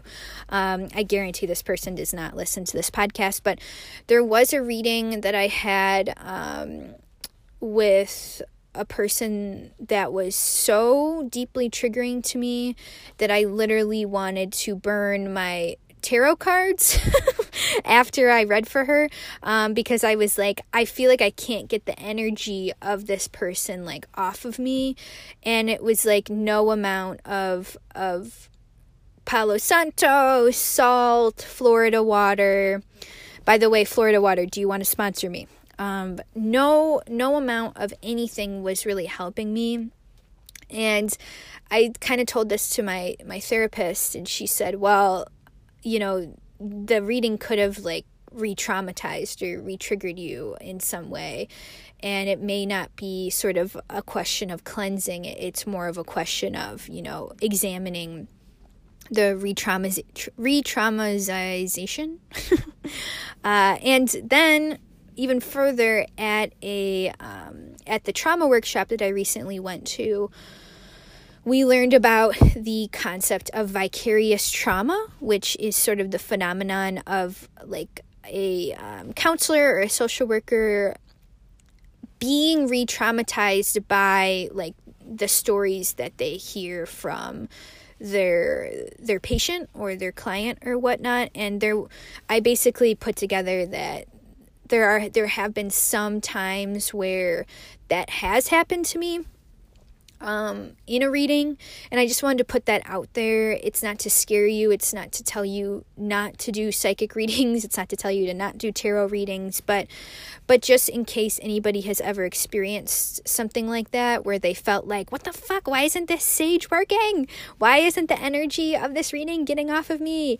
Well, it's not necessarily because you're not cleansing properly. It might just be that you need to process the reading.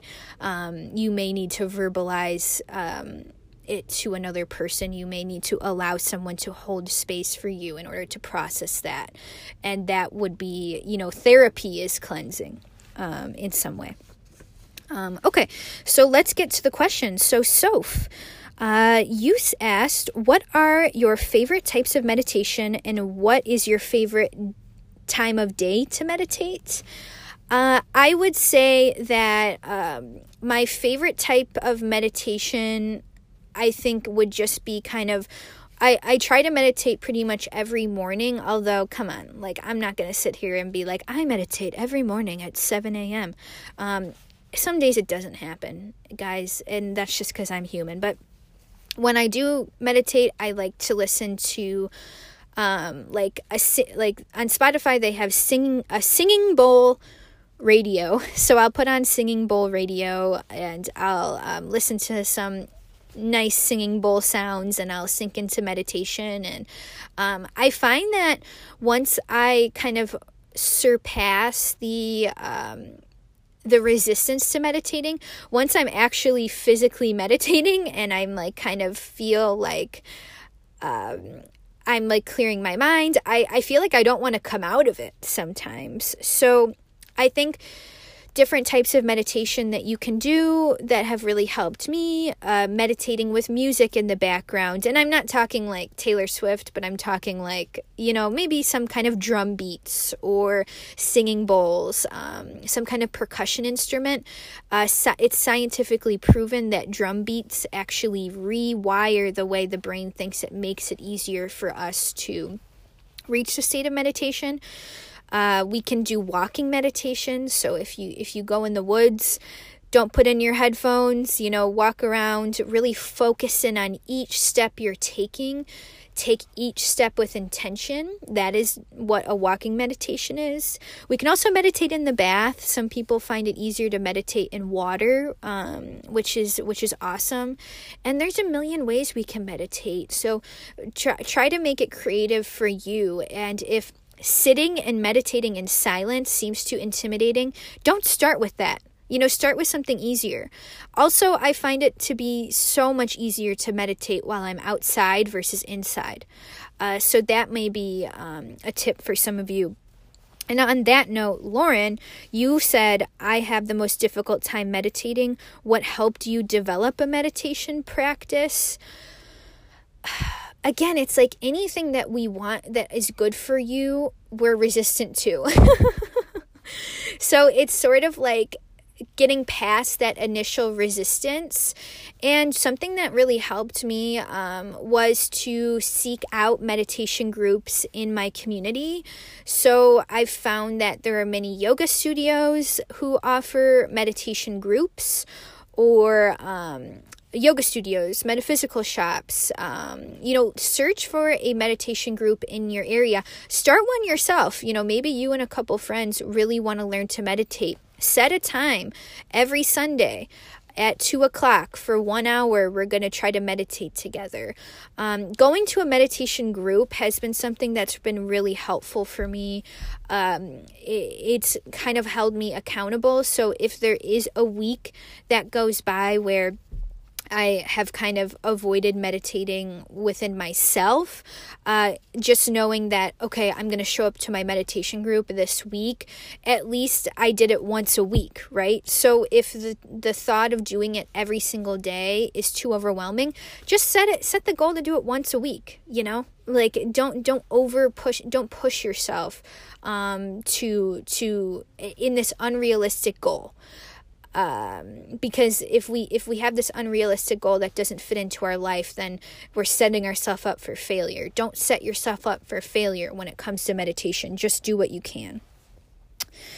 And Allison, you said, how often do you feel the need to cleanse crystals or tarot decks? I actually think I feel the need to cleanse my crystals more often than my tarot decks, because crystals are like things from the earth, and a lot of crystals that I use, like for instance on my reading table, I have a selenite wand, I have a Shiva lingam, I have a big piece of fluorite, I have different other shit going on. Crystals absorb energy, right? So I feel like pretty much after a day of reading, I will cleanse my crystals. And if you are noticing that your crystal isn't working as well as it used to, it's probably because it has soaked up a lot of energy and wants to be cleansed. So the new moon and the full moon are great times to cleanse your crystals. I think new moons are supposed to remove energy from your crystals, and then full moons are supposed to charge your crystals. But I also set my crystals on in like a bowl of salt, and a lot of my crystals just sit in there in that bowl of salt until I'm ready to use them too. Now, as far as tarot decks, another person has asked me this recently, if it's just a deck for yourself, I would say you don't really need to cleanse it all that often. Like, if it's not like if ever, but I would say cleansing a deck when it first comes out of the package seems like a really valid thing. But then if it's just being used for yourself, actually, I would say you want to put your energy into the deck. So if you're constantly cleansing your deck that you only use on yourself, you're basically like bleaching it of all the energy that you're trying to put in the deck. So I would say personal decks, I wouldn't cleanse them actually that often. If you're using decks on others, I probably cleanse my tarot decks like that I use on others, maybe like anywhere from once a week to once every 3 weeks. I don't know why I feel like the energy of the cards, I almost want to maintain the energy of the cards more than I want to cleanse them. I don't know, some people could have way differing opinions on this. I'm sure there's people that cleanse their decks after every single reading, and that's totally fine. I also think that I don't typically have my clients touch my decks, so because I'm the only one touching and handling the deck, then maybe this is why I feel that way, versus if you are the kind of reader who has their client shuffle your own deck, then I could see why you may want to cleanse it more often. And Janie, you asked such a good question. You said, grounding tips before a reading to really tune in.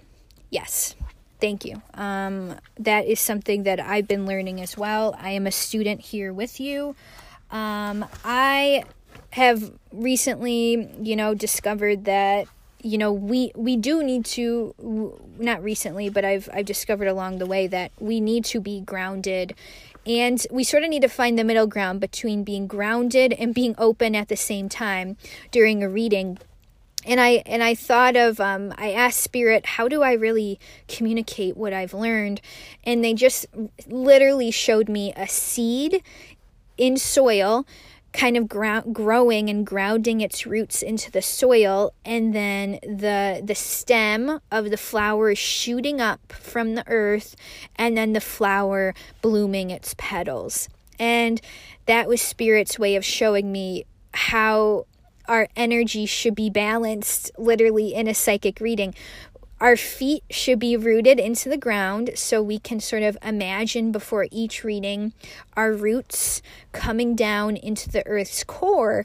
But then we can also imagine a flower or whatever at the top of your head kind of blooming open. So our crown chakra is open, but our feet are securely in the ground.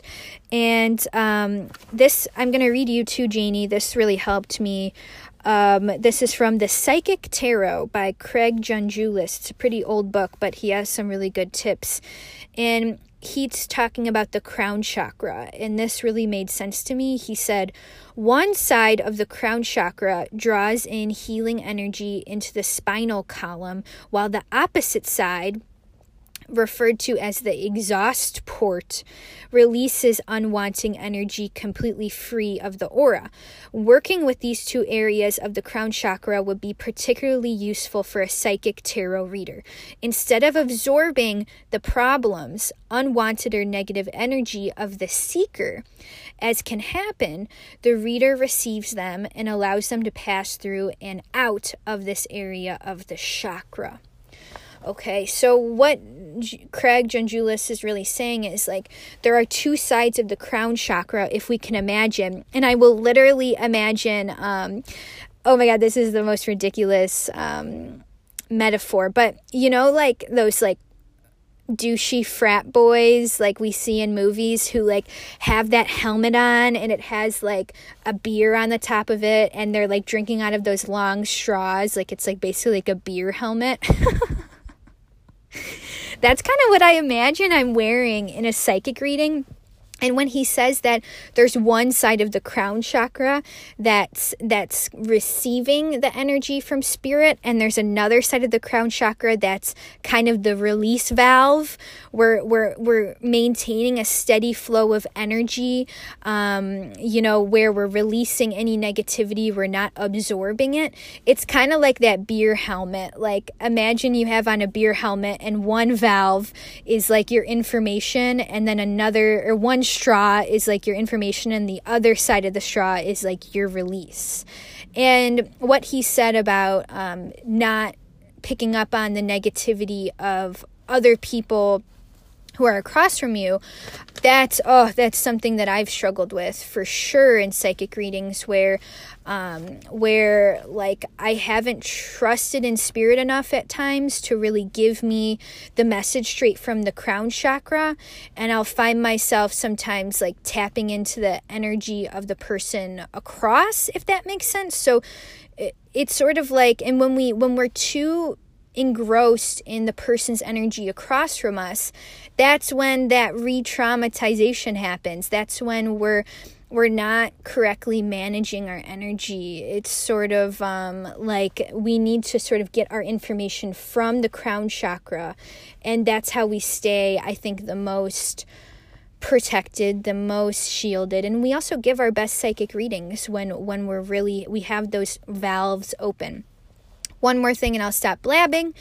An exercise that I recently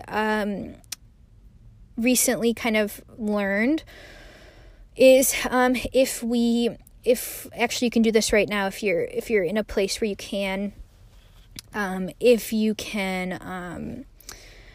put out your right hand out in front of you and then your left hand lifting it up to the sky. And I want you to take a deep breath and just feel what is going on in the left hand that's pointing up to the sky and what is going on in the right hand, which is extending outwards. Okay, and without judgment, I want you to close the left hand that's up in the sky and feel what's happening on the right side. Okay, and now I want you to switch. Now I want you to close your right palm and feel what's happening on the left side now. Okay, and then now switch back and forth between opening and closing each left and right palm and see how the energy is flowing differently. So ideally, we want to feel like a steady flow of energy from that left side, right? Because the left side is pointing upward. That indicates that we're channeling the energy of spirit. We're channeling the energy of God, and the energy of spirit is universal. So that sort of well never runs out, right? And we're channeling that down our left side and bringing that energy to the right. So we're bringing that energy into the human world. If we close our left side off to spirit and our right side is still overflowing with energy, that's to say that we are literally giving our energy to the person across from us. And that's actually what we don't want to do, because if we're giving our energy to the person across from us, they're going to leave the reading feeling really great. We're going to leave the reading feeling exhausted and just really tired. And we're not going to be feeling rested and rejuvenated. We're going to be feeling, ugh. Okay, so it's sort of a practice, and it's something that I'm learning too along the way, and I've made these mistakes, and I had to learn these things the hard way this year. And if that doesn't make sense, DM me, and I'll try to I'll send you a video or something. But I hope that helps in some way, guys. And thank you so much for inquiring about grounding and cleansing specifically. And if you have any more questions on this topic, again, I'm probably going to do more episodes on this topic. I think it's really important, and I'm sure that as I kind of go along my quest, I'll kind of learn more about this kind of connection and these ways of connection, and even better ways to ground and cleanse. So thank you so much for listening. Happy Sagittarius new moon. If you are listening to this and you don't follow me on Instagram, I would really appreciate you guys doing so. I post a lot of daily polls, different spiritual topics. I sometimes post videos when Instagram TV actually lets me upload a video, which is not often, but give me a follow if you have an Instagram, and if you feel called to.